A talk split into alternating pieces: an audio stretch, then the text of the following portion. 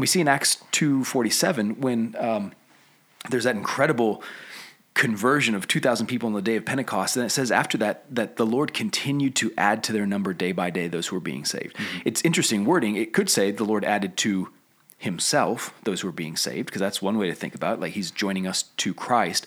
But it says he added to their number. Mm-hmm. So they are meeting together in Jerusalem. They are in fellowship with one another, and God is adding people to that. So, local churches are this expression of, hey, we are all trusting in Christ together. God is not just joining us to Christ, but to one another.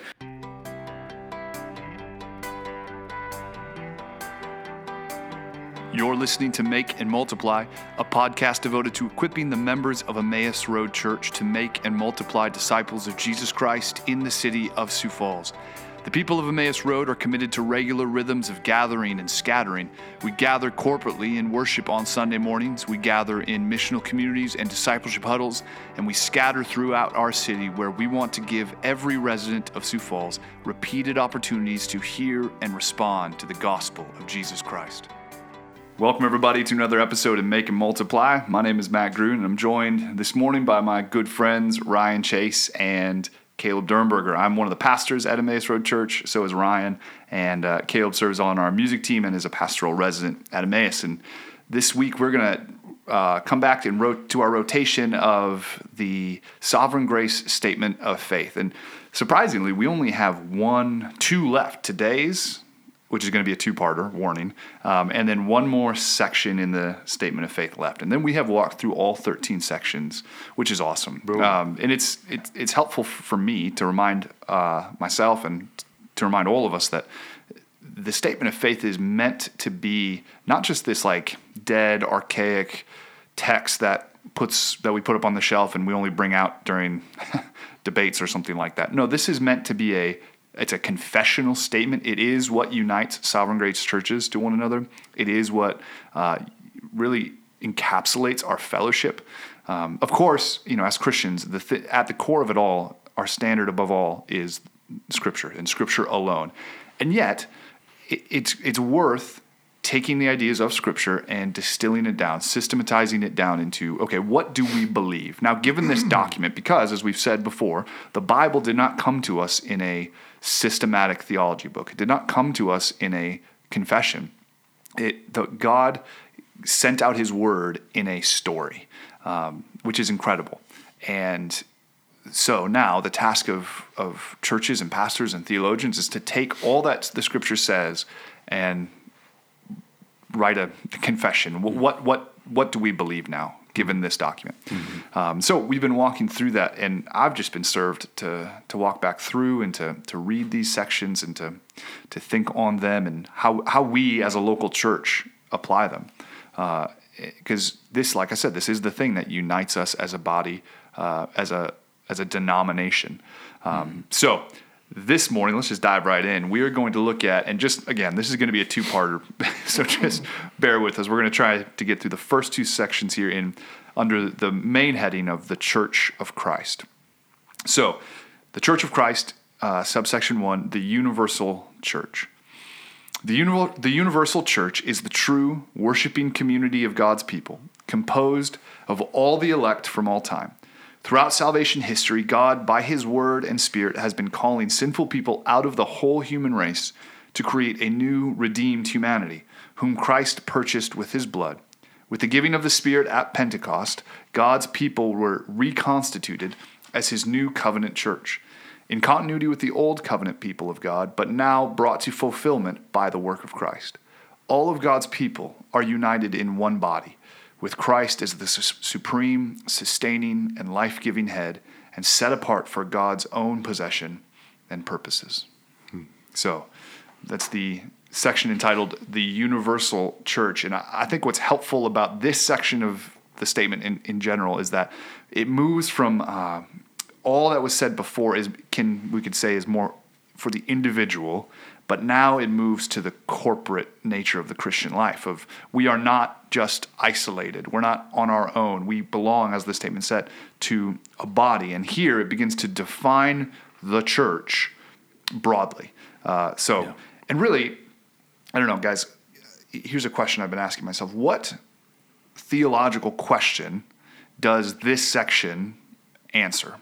Does that make sense? Mm-hmm. What theological question does this section of the statement answer? I have a thought, but I want to I want to throw that out to you guys. Yeah. I, I think it's answering the question: Who are the people of God, mm-hmm. um, and how are they identified, mm-hmm. and how do we know who belongs to that people? Uh, the Bible uses the term church in different ways, and we'll get into this in the next section on the local church because sometimes that word church is used to refer to a, a small group of people that meets in Aquila and Priscilla's home, or right.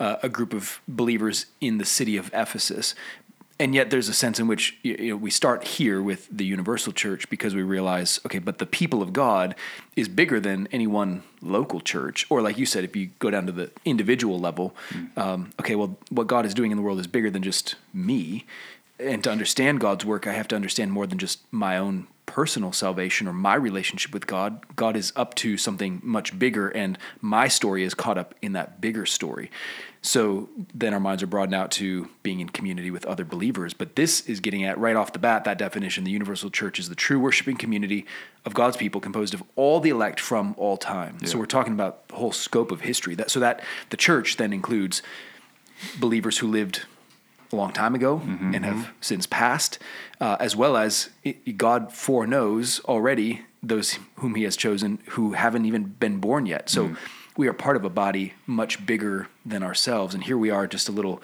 blip on the timeline. Hmm. We're alive right now, but the church is much bigger than us. So it's it's universal in that it's global, mm-hmm. and it, it spans all of time, yeah. everywhere and every when. I, I think another question that this section answers is really whom did, did Christ die for?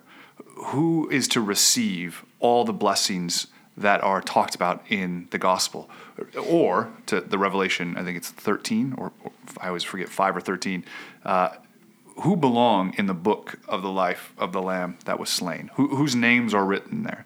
And I think the answer is the church, or as it says here at the beginning, more specifically, probably composed of the elect from all time. Um, this is so earlier when we are talking about the sovereign purposes of God and His work in election. We in that earlier section we're looking at the individual. Um, here we're collecting all those individuals, and now who is it that Christ died for? Who is it who He purchased? Who is it that He is going to deliver to the Father? Who is it that He is going to marry? In a sense, who is the bride of Christ? It's the church. It's, mm. the elect, which is made up of the people of God. And there's it is difficult, I think, in some senses, because we think in those categories. We're talking um, exhaustive. We are talking about all the people for whom God has saved. Mm. And yet, there is an element of asking ourselves, you know, how do we know who that is?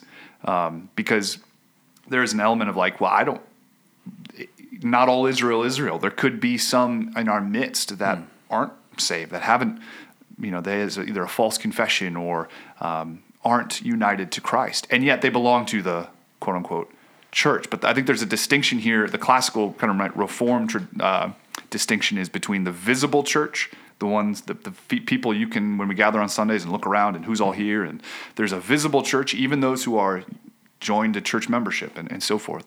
There is the visible church, and then there's the invisible church. And the invisible, it's not two different churches.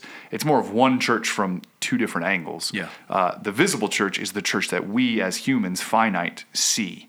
Um, the, like I said, the people who gather with us on Sundays uh, and the people who gather in churches all over the world. The invisible church is the church that God sees, those who are actually united to Him. The, the, the or, you know, theological term for it, the elect from all time. Mm-hmm. Um, so that's helpful for me as I think on this section. This, that's making that distinction. The universal church is the invisible church, the people of God through all time, for all people. That's yeah, who it's, that's, that's who good. it is. That's good. Yeah, and God's plan has always been a group plan, and I think the way that sometimes it gets said, like in American evangelicalism, the emphasis on the individual. Uh, you know, I've heard preachers say things like, "If you were the only one who ever believed in Jesus, He still would have died for you." And mm-hmm. and you know their desire is to try to emphasize how much God loves you particularly, um, that it would have been worth it for Him to die only for you. But that is kind of a a nonsense hypothetical Right. because Jesus' purpose was to die to purchase for himself a people for his own possession, as Titus two fourteen says. His goal is never to die for one individual, and his death is efficacious. I mean, he by dying for his people, he's accomplishing everything necessary to bring sinners from death to life to guarantee that a corporate people is saved. Right. Um, and and we see that all throughout Scripture. First Peter two talks about you are a chosen nation, a royal priesthood, a people for God's own possession, that you may proclaim the excellencies of, of God. Or Ephesians two talks about God's purpose to unite all things. Ephesians one and into chapter two, Gentiles and Jews are joined together in Christ. So th- this has been God's purpose to have a people made up of people from every tribe, tongue, and language throughout all of history worshiping Him. So hmm. I, I think getting our heads around that, the universal church, is not complicated like some doctrines, like the Yeah. Trinity or whatever. But it is, uh, it it does enlarge our view of what God's doing in the world. Yeah. And it magnifies the grace of God because it would be different to enjoy a steak dinner by yourself in a room. Yeah.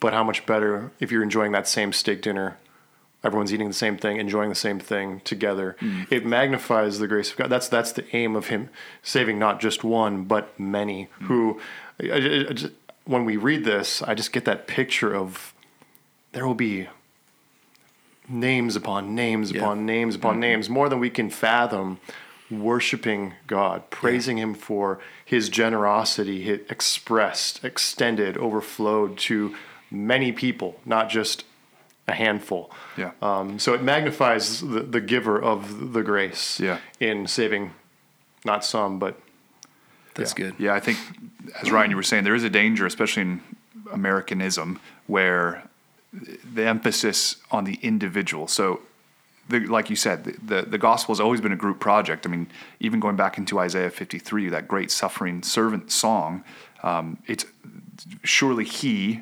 singular, Christ, has borne our, plural, griefs. And it goes on and on and on. At the end, it says, and essentially through him, the many are made righteous. So then you move into the New Testament and that, that concept of the body, of a building, all these, we are being built together. There, in order to build a building, you need bricks. You need individual bricks. So uh, I do think there can be, though, a ten- tendency to overswing. So, like uh, a theologian like N.T. Wright, who has done a lot of great work. Yeah. And, but he, I think one of the places he is off, especially in his work on the atonement, is that he really just sees the atonement purely as a corporate thing. Yeah, yeah. Where That's right. all the all the corporate nature. What did Jesus die for? He died for a corporate person, and essentially, the effect of that pushing that but pushing that um, so far is that the individual is lost. We're just your personal salvation doesn't really actually that matter that much because you're just part of something greater. Mm-hmm. Um, and I do think that misses a lot of what the New Testament's Yep. direction is. Yes, God is building a building, and He's using bricks to do it, individual bricks. And, and that's been used to argue against um, the, the doctrine of election, or, or to explain election as well. What God elected a corporate body, Right. but not necessarily you individually Right. in that.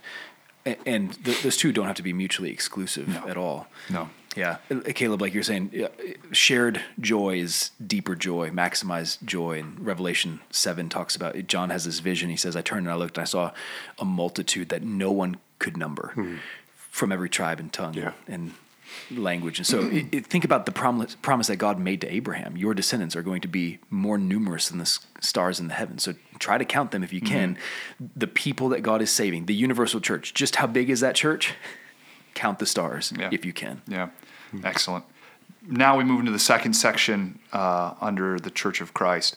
Um, so first, the universal church, the one, the the invisible church that we've been discussing. This, the one that God sees, the elect of all time, the the people whose name are written in that book. And now it moves to the local church, which we should just note is a is a unique thing about our statement of faith. Uh, I'm not sure. I can't think off the top of my head any other statements, m- more of the historical statements that emphasize the local church, um, which is a big deal to us. So he, here, uh, this is two paragraphs, and this is where it kind of fleshes out that universal church nature into now the local church. So the local church.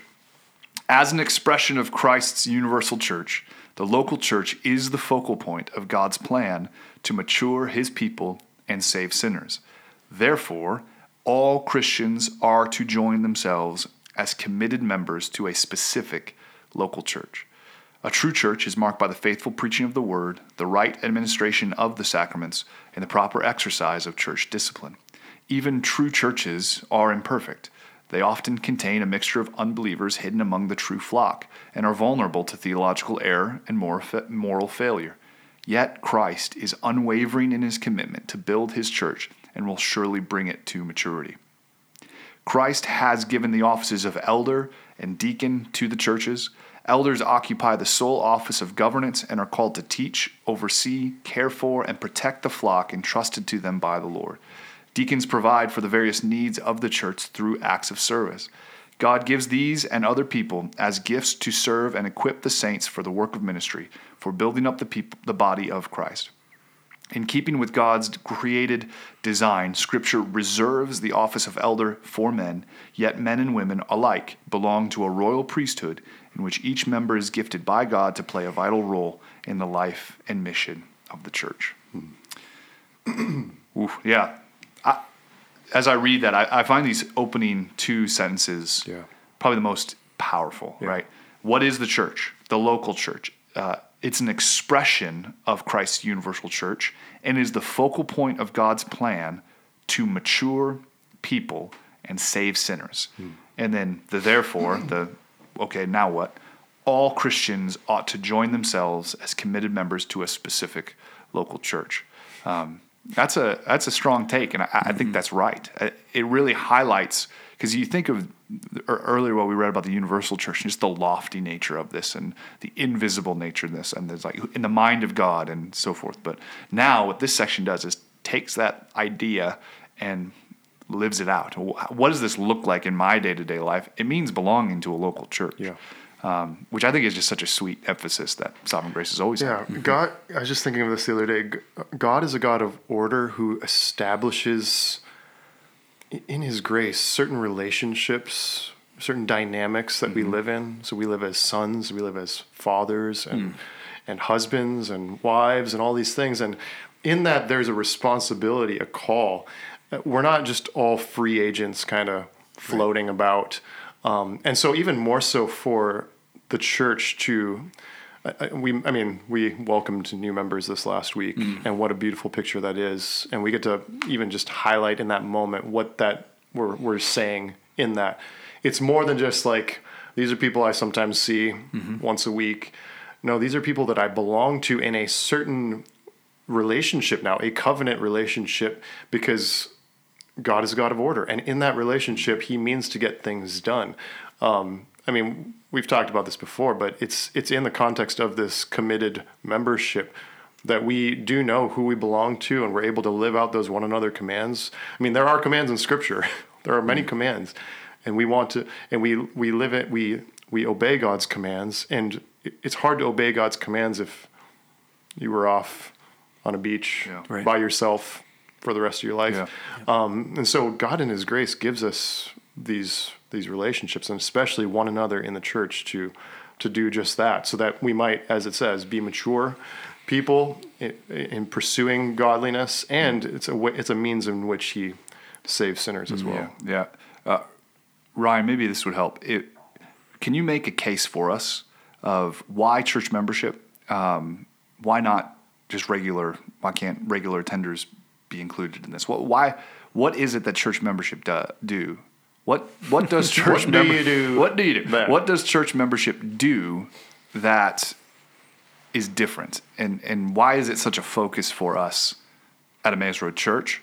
And then at some and for some because there, churches. there are churches oh, even oh, yeah. in our city. Oh, of course, yeah, that are explicitly not about. I, I would say that's probably is more and more common. More common, sure. yeah. Yeah. It's certainly been the recent trend where churches that maybe used to have membership have moved away from that. Mm-hmm. Certainly, with membership, there's an idea of commitment. Mm-hmm. And so mm-hmm. I, I think that that move away from church membership to no membership just reflects the culture that we live in, where people don't want to be committed. No, no commitments, no strings attached. You know, so everybody's looking for a gym plan, a cell phone plan, whatever, where you can just get out of it at any time. And you can pick and choose what works for you. Yes. Yep. So you, you just you craft your own.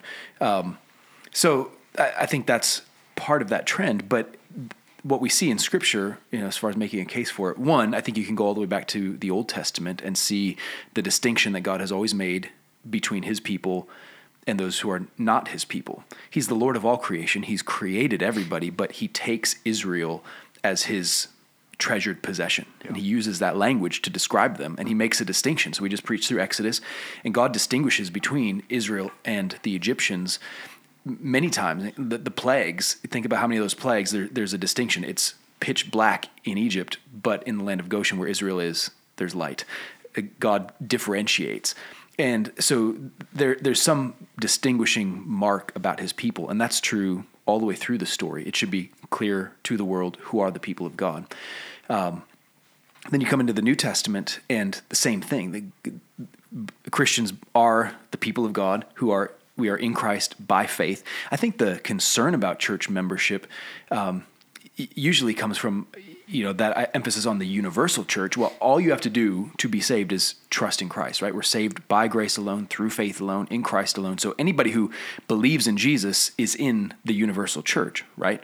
So why would i have to commit myself to a specific local body of believers? Right. that seems like it's adding on some step to salvation by faith alone. I think that's one of the, the main concerns people might have um, but what our statement of faith says here is local churches are the expression of the mm-hmm. universal church. So yeah. these are not two different things. Right. The, the, universal church is all the saints from all time. Some of them are dead, some of them have not been born yet. But those who are alive right now, the universal church finds expression in local churches. And it's largely uh, the result of the way that God has made us, that we are limited in space and time. We right. occupy a particular place. So when you read through the letters of the New Testament, you, you, see that many of the introductions begin with some greeting to the church in Thessalonica or the church in Corinth or the church in Ephesus. So why are there these different churches? Well, because if you live in Ephesus, you, it, you can't get to Corinth very easily. Right. So hmm. these are the believers where who are around you, and we see in Acts two forty seven when um, there's that incredible conversion of 2000 people on the day of pentecost and it says after that that the lord continued to add to their number day by day those who were being saved. Mm-hmm. it's interesting wording. It could say the lord added to himself those who are being saved because that's one way to think about it like he's joining us to christ. But it says he added to their number. Mm-hmm. so they are meeting together in jerusalem. They are in fellowship with one another, and God is adding people to that. So, local churches are this expression of, hey, we are all trusting in Christ together. God is not just joining us to Christ, but to one another. And so, like Caleb was saying, the New Testament is full of one another commands. You can't live those out unless you're in community. So, the New Testament just doesn't have any category for Lone Ranger mm-hmm. Christians. There's, there's, no such thing. You can't find any example in the New Testament of a Lone Ranger Christian who's like, well, all of you have churches, but I just kind of do my own thing and I float around wherever it's you know most convenient to me. I, I think that's a weakness in the church in America, mm-hmm. kind of in, in, again an emphasis on the individual. Like I'll go here as long as it suits me, and as soon as it doesn't, I'll go somewhere else. But in the end, I decide. And I think the challenge of submitting to an authority, like Hebrews 13 commands believers to submit to your leaders. Um, and, and, how can you do that unless you know which particular pastors of all the yeah. hundreds, maybe thousands of pastors in Sioux Falls, who has God called you to submit to? Right. Um, and I, again, I, I think our our human nature uh, emphasized in America in particular, we don't really like to submit to anyone right. but ourselves. That's and, right. and, you know, the challenge I've often given to people is if if you submit only when you agree, then you actually haven't ever submitted to anyone right. yeah. but yourself. Right. So submission implies that there might be times when you may have done it differently, and it's not a moral issue and that you're not being required to sin, eh, but you go along with it anyway.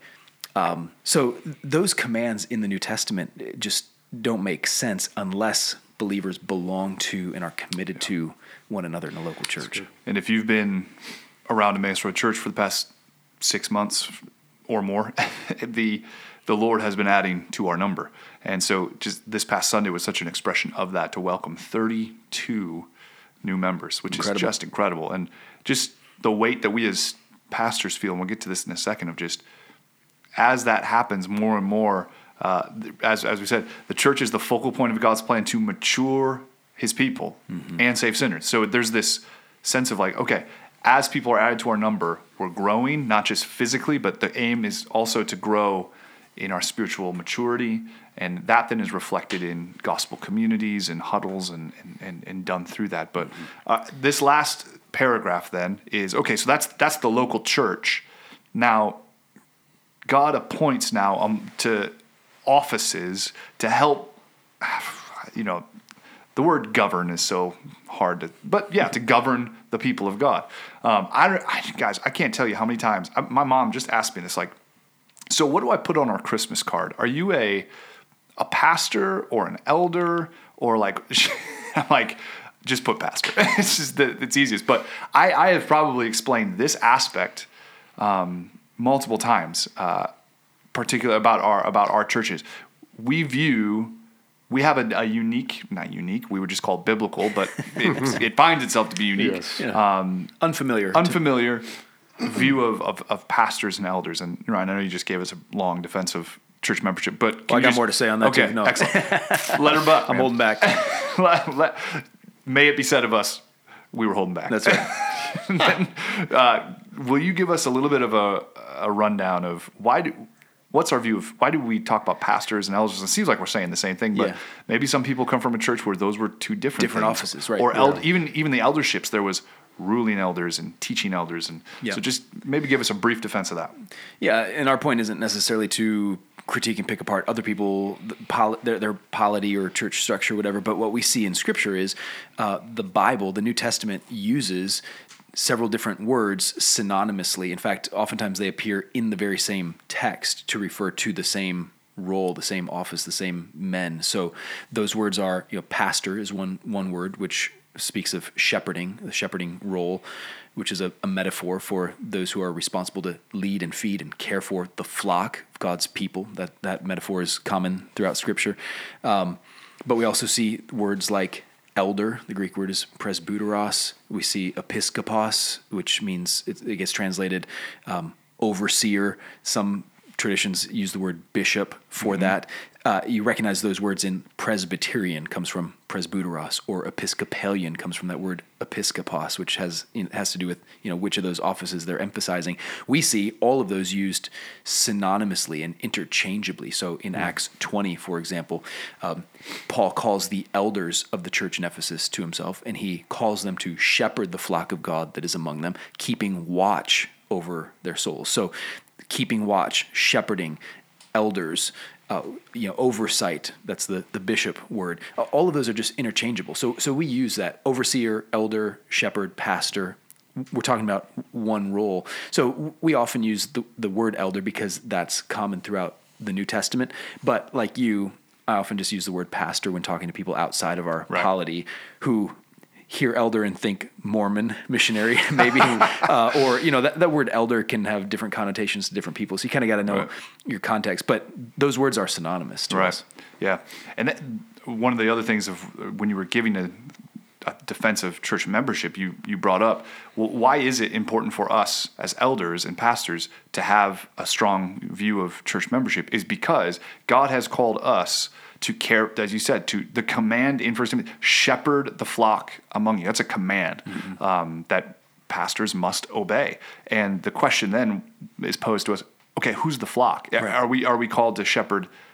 all the universal flock? No, that, that's Jesus' job. Right. So, as under shepherds, which is another phrase that's used throughout the New Testament, as under shepherds, as those under Christ, who is the flock that we are responsible for? And the, for the for the reasons you gave, the, the pattern throughout the New Testament is those who belong to our local church in a a committed way.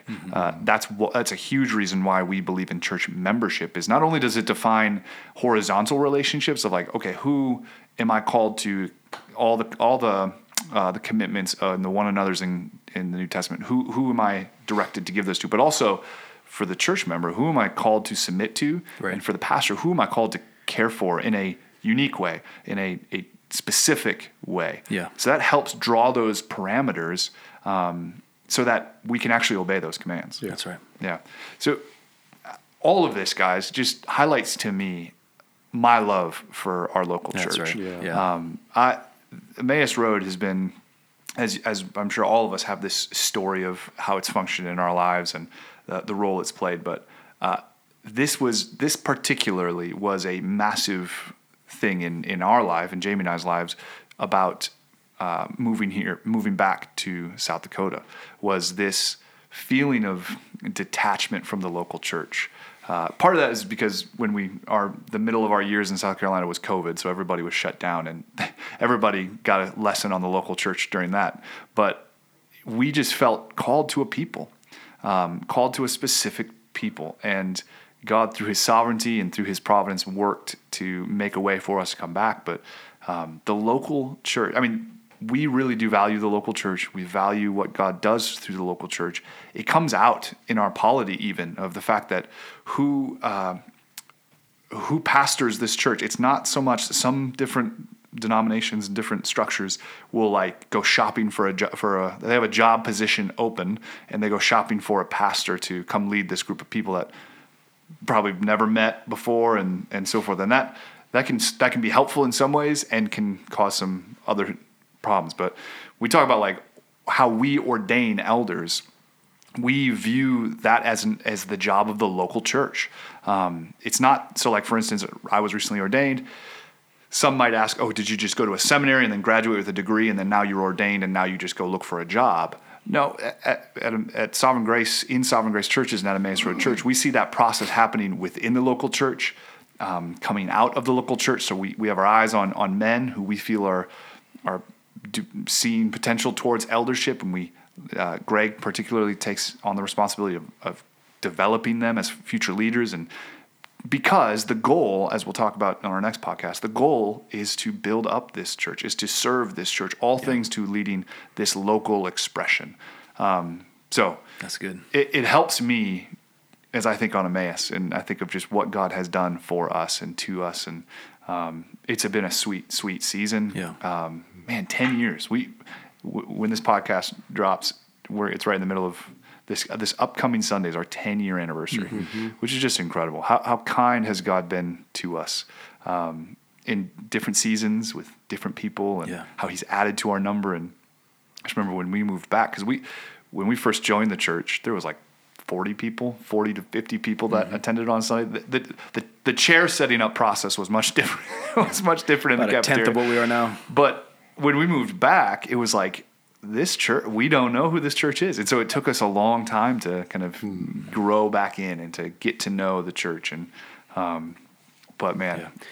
we, we do love the local church. Yeah we often quote charles spurgeon who said um, the, the, church is the dearest place on yes. earth to us. Yes. Um, uh, these are the people that we love that we are committed to that we share our lives with that we participate in christ with. And uh, so we, we can say that too. This is the dearest place on earth, the, mm-hmm. the local church. Excellent. And there's more to be said about the church, which we will cover in part two of the Church of Christ. Thanks for listening to Make and Multiply. If you have questions about anything related to discipleship huddles or missional communities or gospel fluency, you can reach out to your missional community leader. And if you're not yet plugged into gospel community at Emmaus Road, visit us online at emmausroadsf.com.